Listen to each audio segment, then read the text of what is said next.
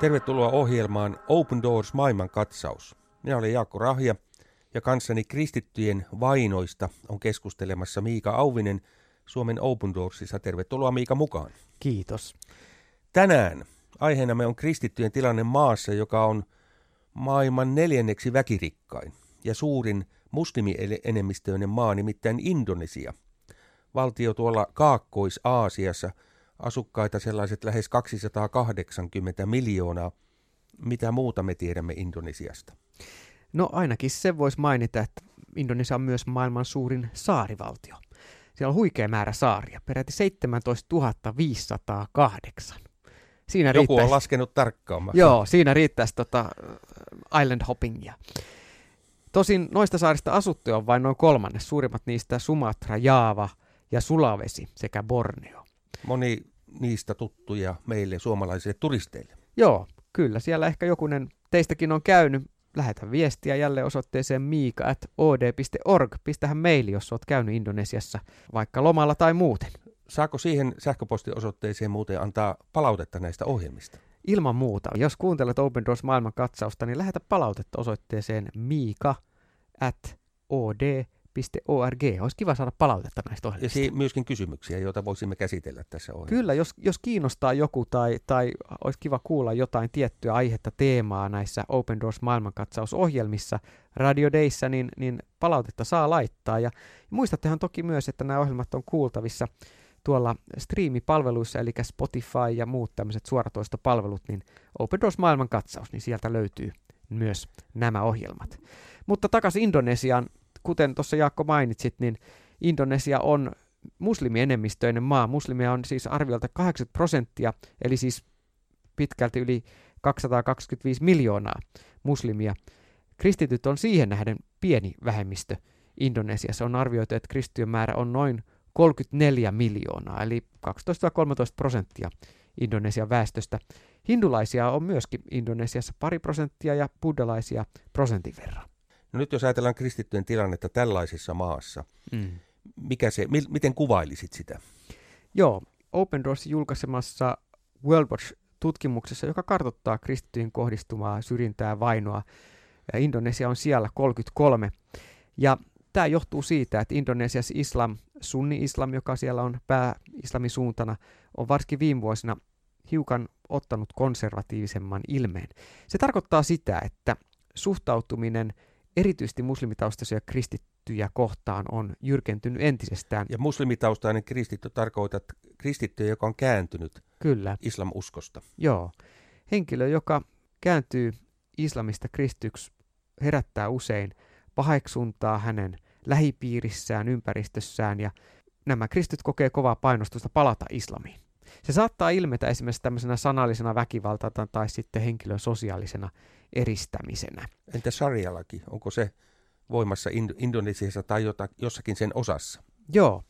Islamilainen sharia-laki on voimassa esimerkiksi Acehin provinssissa. Siellä nämä provinssit, siellä on oma provinssilainsäädäntö ja Acehin alueella vallitsee sharia-laki.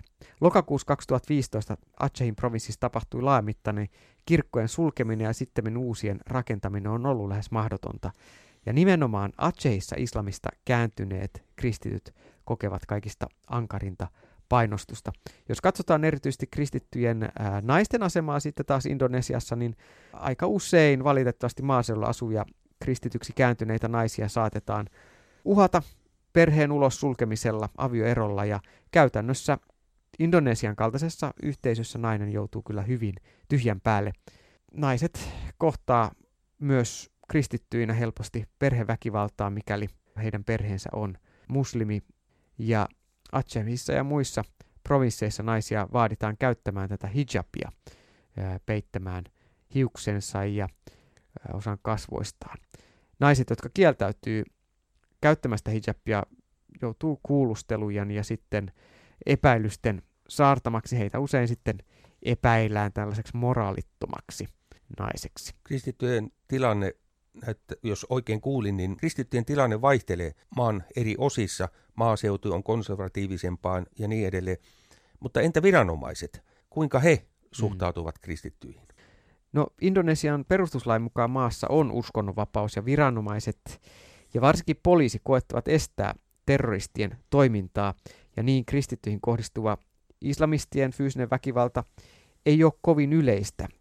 Pääsääntöisesti islam on näkyvä, mutta maltillista kuitenkin Indonesiassa. Moni uusi indone- indonesialainen kristitty pyrkii kuitenkin lähtemään muualle yhteisöstään paetakseen tätä häirintää, jota, jota heihin saattaa kohdistua. Jos muslimitaustasta tulee, niin se usein johtaa, jostain haasteisiin. Miten tällainen julkinen evankeliumi, jos seurakunta sellaista tekee? No seurakuntien haasteena varsinkin maaseudulla on, että jos seurakunta pyrkii pitävään evankeliumia esillä tai, tai järjestää tämmöistä evankeliointia, niin nämä islamistiset ääryhmät kyllä nousee pian kristittyjä vastaan. Joillakin alueilla ei perinteiset seurakunnat kamppailee nimenomaan tämmöisten kirkkorakennusten lupien saamisessa, eli siinä on paljon vaikeuksia.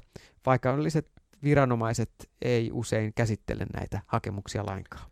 Kun silmäilee Open Doorsin vainoraportteja eri vuosilta, niin viimeisen viiden vuoden aikana Indonesian sijoitus on vaihdellut välillä 28-49, eli vuosittainen vaihtelu on ollut kohtuullisen suurta.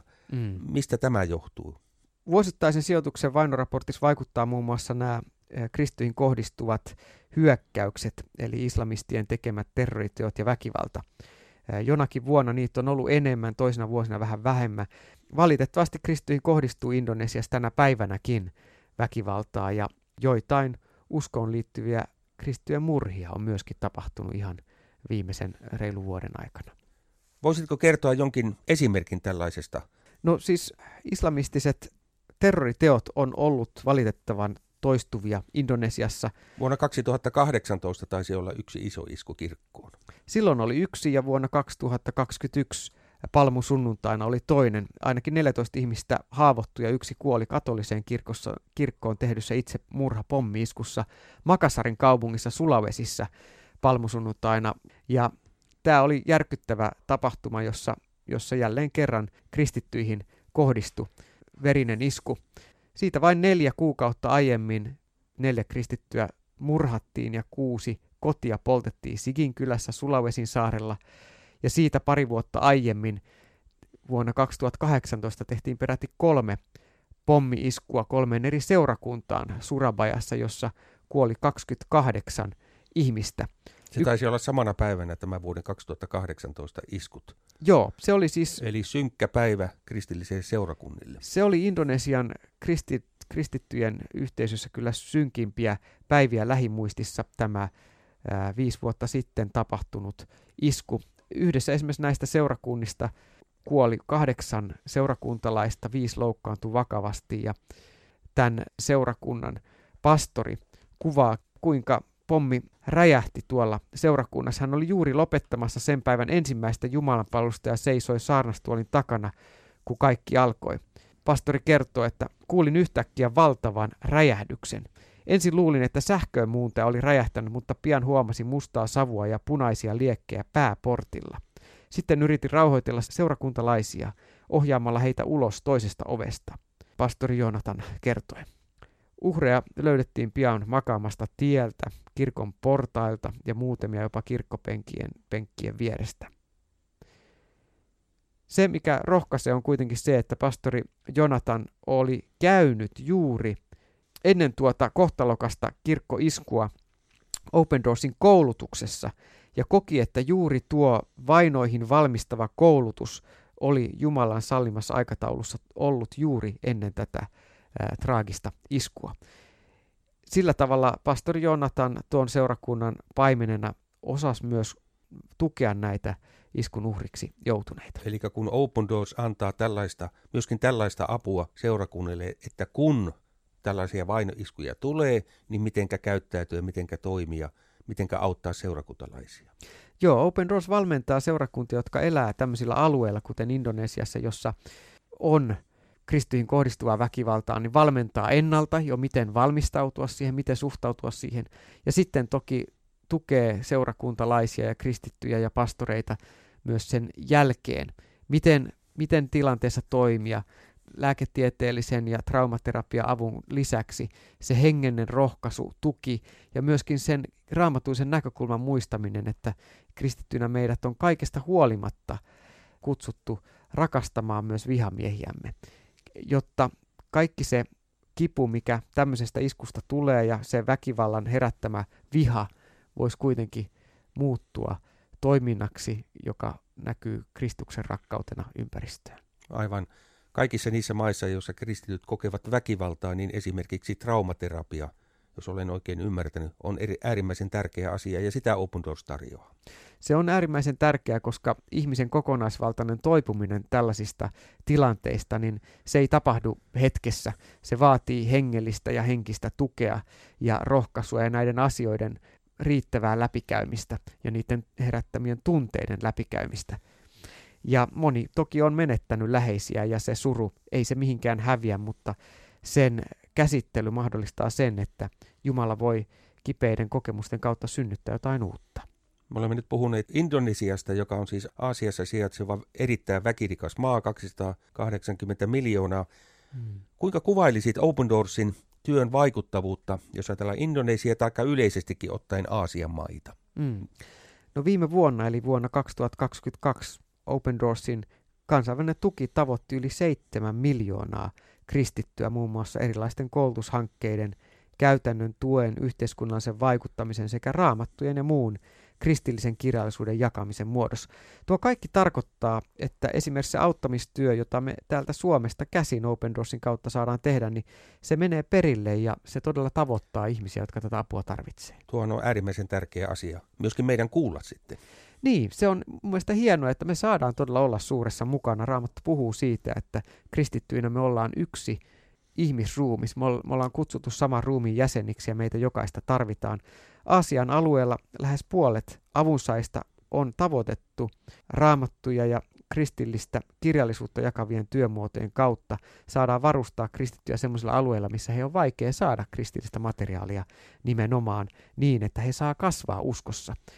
Ja monia Aasian alueen kristittyjä on kyetty myöskin tukemaan sitten johtajuus- ja opetuslapseuskoulutuksen avulla, jotta uskon elämä ja arki voisi syventyä. Ja sitten myöskin nämä hankkeet, joissa tuetaan esimerkiksi Indonesian muslimialueilla eläviä kristittyjä ihan toimeentulohankkeilla, mikrolainoilla, niin nämä on myös äärimmäisen tärkeitä. Kun Open Doors työ sai alkunsa 50-luvulla nimenomaan raamattujen viemisestä maihin, jossa raamattuja ei normaalisti saa, niin tämäkin työ jatkuu edelleen ja myöskin siis Aasiassa. Hmm. Näillä uutisilla me jätämme Joonatanin ja hänen seurakuntansa siellä Surabayeessa ja kaikkialla muuallakin Indonesiassa kristityt rukoustemme kohteiksi. Mika, Suomen Open Doors järjestää tutustumismatkoja myöskin sellaisiin maihin, joissa kristittyjen elämä on vaikea. Esimerkiksi tänä syksynä on ainutlaatuinen matka eräiseen Pohjois-Afrikan maahan. Kertoisitko hiukan näistä Open Doors-matkoista? Jos olet kiinnostunut tutustumaan kristittyjen arkeen ja Open Doorsin tekemään työhön joissakin meidän kohdemaissa, niin siihen on mahdollisuus meidän matkoilla ja lisätietoja löytyy osoitteesta opendoors.fi kautta osallistu. Siellä klikkaamalla kohtaa matkat, niin voit antaa vähän lisätietoja ja kun annat lisätietoja itsestäsi, niin meiltä otetaan kyllä yhteyttä ja on mahdollisuus sitten saada matkoistakin lisätietoa. Tarvitseeko olla jotenkin Open Doorsin jäsen tai tuki, virallinen tukija tai jotain tällaista? Ei, me ei edellytetä tällaista virallista sitoutumista, mutta toki halutaan tietää, että kuka, kuka matkalle olisi tulossa. Mutta rohkeasti sinne vaan tutkimaan ja lisää tietoa löytyy tosiaan osoitteesta opendoors.fi. opendoors.fi. Kiitos, että olit kuulolla. Aivan lopuksi meille vielä sana raamatusta. Ole hyvä, Miika. Joosuan kirja luvusta 1 ja 9. Muista, että olen sanonut sinulle. Ole rohkea ja luja. Älä pelkää, äläkä lannistu. Herra sinun Jumalasi on sinun kanssasi kaikilla teilläsi.